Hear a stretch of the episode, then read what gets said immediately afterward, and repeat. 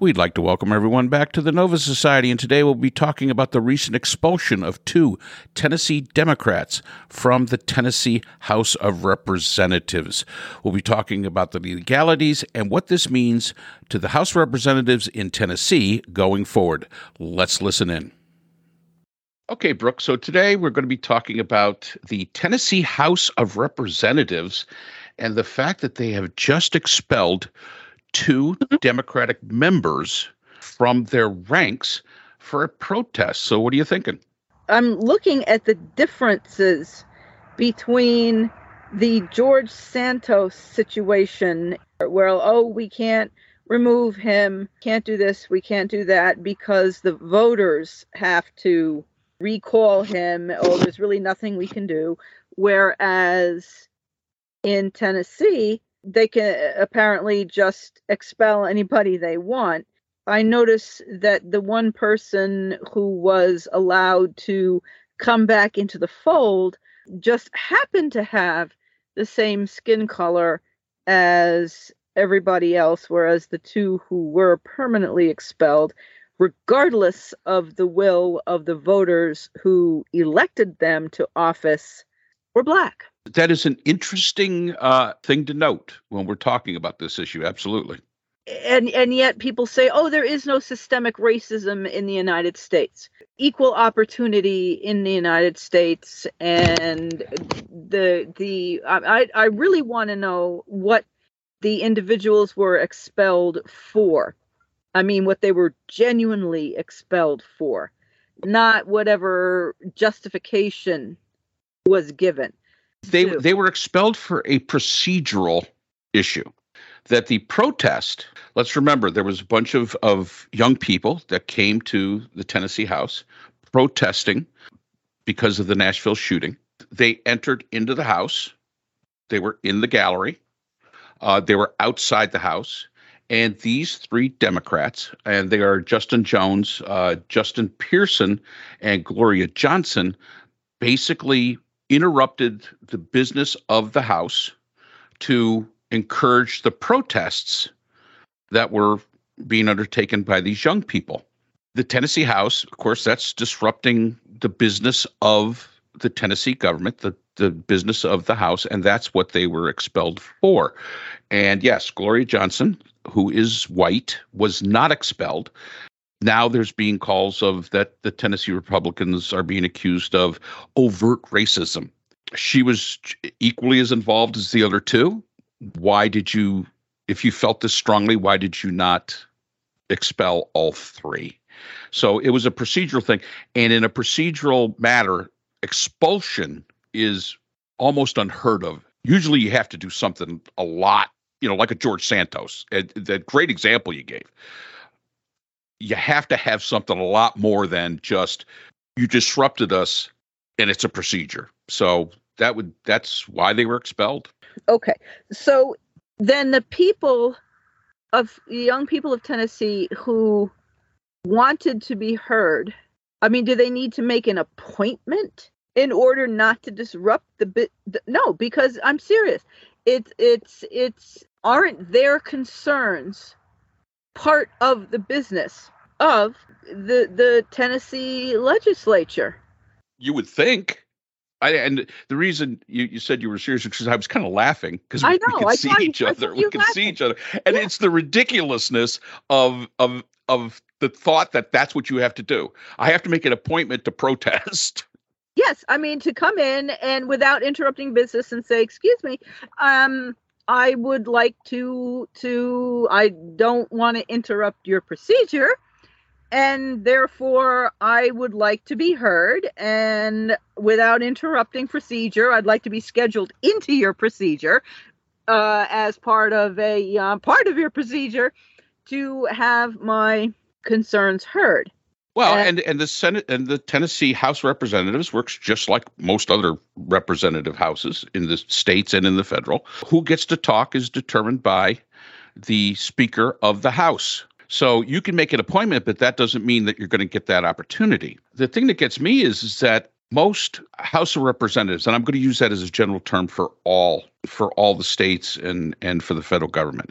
Sometimes they're called assemblies, and sometimes they're called you know whatever. That's the people's house. Unlike the Senate, the House of Representatives in Tennessee is the people's house. Where else are the people supposed to go than their own house to express their concerns? These representatives were, spe- were expelled for decorum just for a breaking of decorum.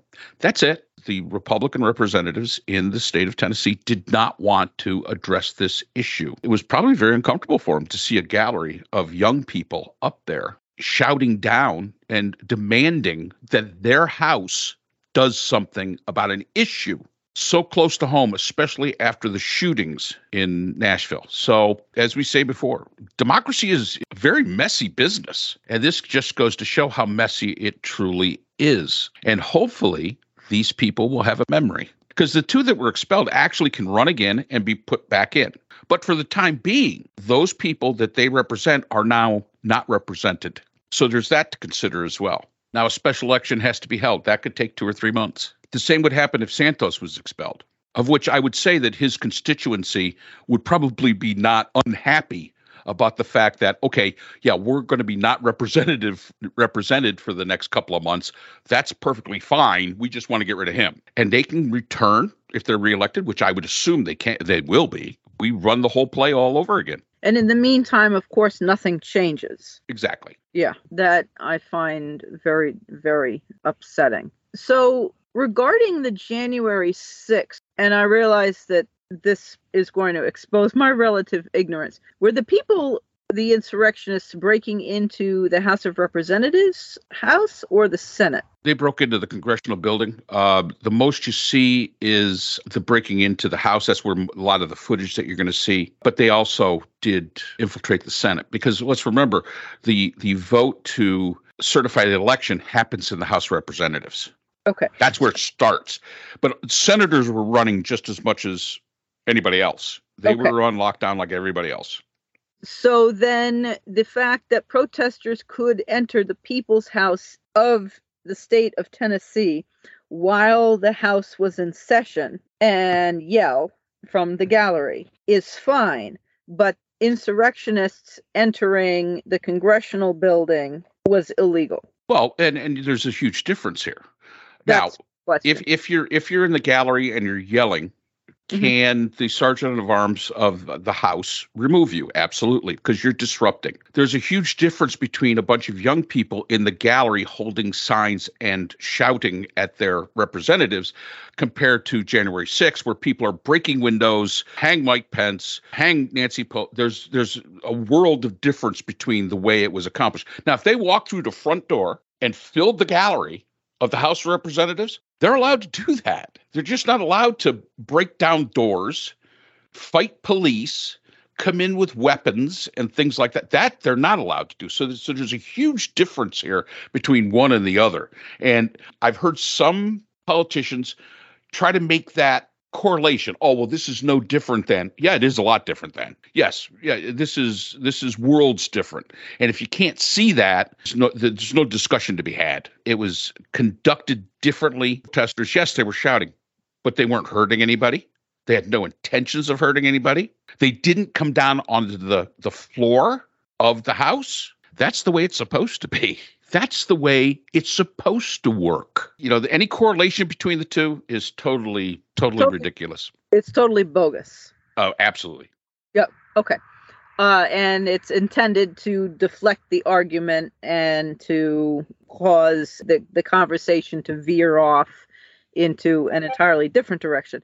So, therefore, because the three Tennessee House of Representative Democrats were also protesting and saying, we need to do something, we need to act, we're here to act on behalf of the people. Why are we doing nothing except chat, talk, talk, talk, talk? Then they were two who just happened to be black were expelled. One point that I heard that was very, very interesting, and I, I thought this was very interesting, was that two armed guards should be stationed at the door of every school in the United States. And I thought to myself, okay, and exactly how much is that going to cost? And how is that going to be paid for? And I, I, think it's important to remember that we have armed guards.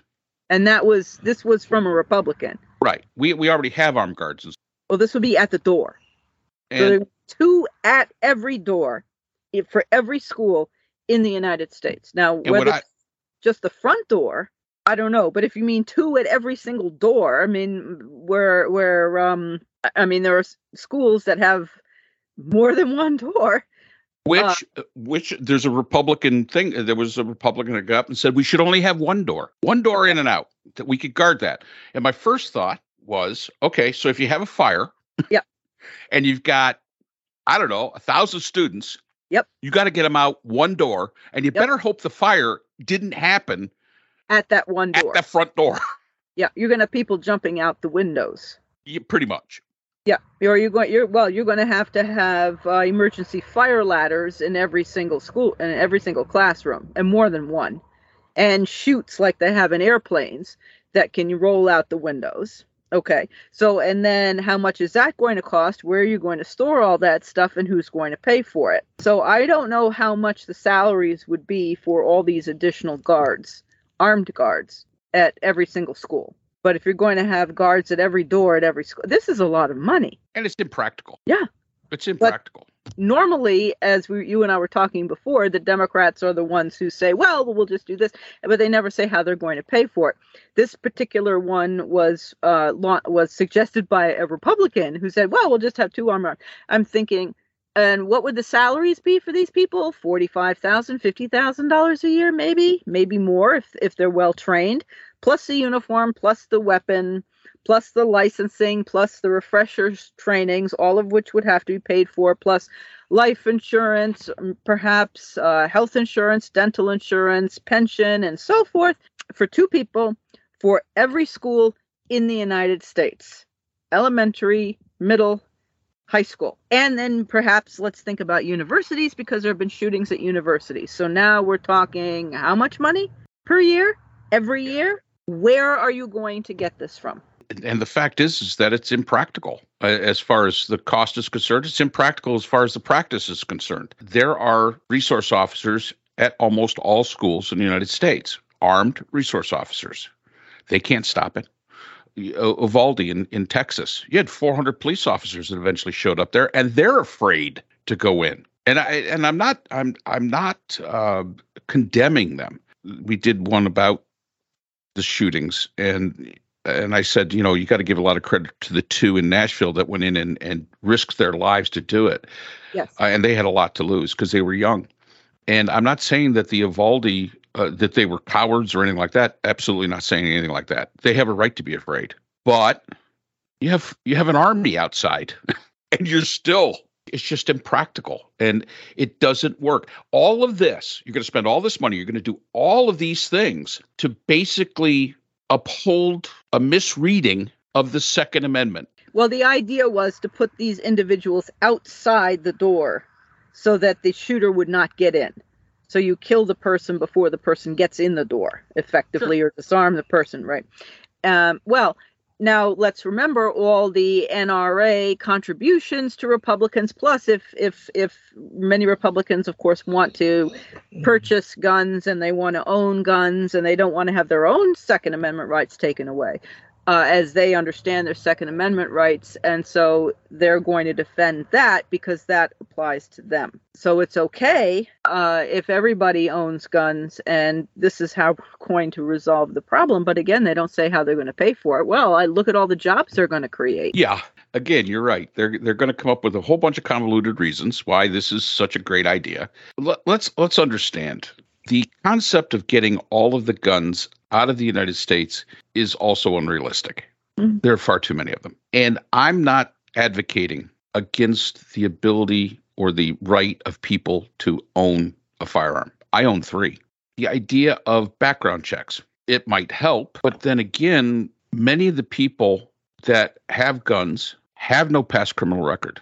And this is sometimes their first offense. They have no past mental health issues that have been identified. This is the first time that it's acted out.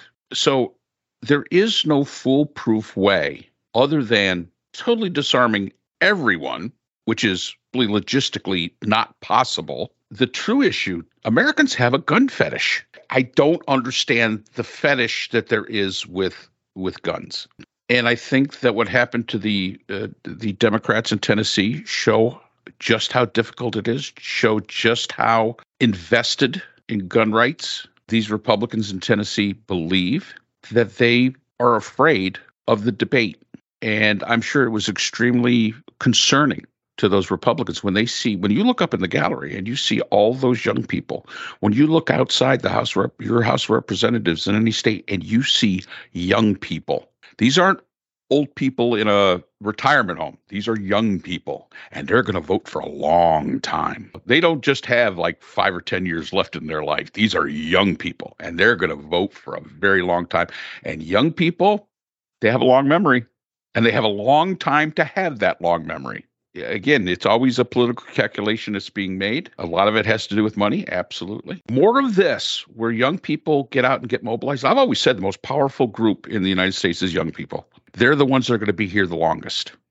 And I really think that they're beginning to sit back and look at some of these issues that we face and saying, you know what? You old geriatrics aren't dealing with it. And it's time that we stood up, our voices were heard. We're going to be around a lot longer than you are, and we're going to vote. Yeah, and I think that that's critical. I and I I certainly certainly hope that young people do stand up and make their voices heard and that they vote because it's it's enough. It's older folks who are n- doing nothing except talk talk talk and creating obstruction and causing more issues and problems for everyone and being illogical. I think it's enough. I really do. I want these young people to uh, to be able to vote and let's get going. And i hope that they're smarter than we. Well and and we've always said society evolves Yes. Society yes. today is a lot different to the society that we grew up in. It's a lot different than the society our parents and our grandparents grew up in. And we seem to always be one step behind. At least one step, yes. At, at least one step. I mean, it, really, when you look at, like, let's say the the Congress of the United States, senators and and people in the House of Representatives, they're old. A lot of them. The most powerful people in that building are older than dirt, and hopefully, again, we've we've talked about this before. This is a turning point for American democracy, with all that's going on with the litigations with the former president and, and all the other things that we're dealing with. There's the the culture wars that exist in the United States, and everything that that we're facing today. And I think the true answer to fixing much of this is young people getting out there and saying, "We've had enough of of you old geriatrics. About time to kick yourself off the pedestal. We have real problems. You're not being you you obviously show yourself incapable of dealing with them. And it's time that we went out there and found people that represent us because 20 years from now, those young people are going to be the middle-aged people and those old people that that kept you in office all these years are going to be gone. So yeah, it's it's it's it's one of those transformative times in American democracy, and it's something that uh, will be very interesting to keep an eye on as we move forward. Very. Well, all right, Brooke, that's all the time we have for today. Another interesting conversation. And I, th- I think we covered a lot of ground here. And we'll, it'll be interesting to see how this plays out in Tennessee. I, I think that uh, the Republican in the House that expelled these these uh, two lawmakers. I think they're going to have a lot of uh, a lot of blowback from this, and rightfully so. I hope that they do. I hope that they do. I think it was a foolish, foolish, highly underthought move, unenlightened, uninsightful. I agree. Yes. All right, Brooke, we'll, we'll talk to you again. Yes, sir, Mark. We'll see you next time. All right. So there you have our thoughts on this very important topic in the news today. We'd like to thank our sponsors for today's episode Buzzsprout, who hosts the Nova Society podcast, and Podkite Analytics, who keeps the analytical data for the Nova Society. As always, we'd like to thank all of our listeners, and remember, the power of society is knowledge, and we hope to see you all again next time.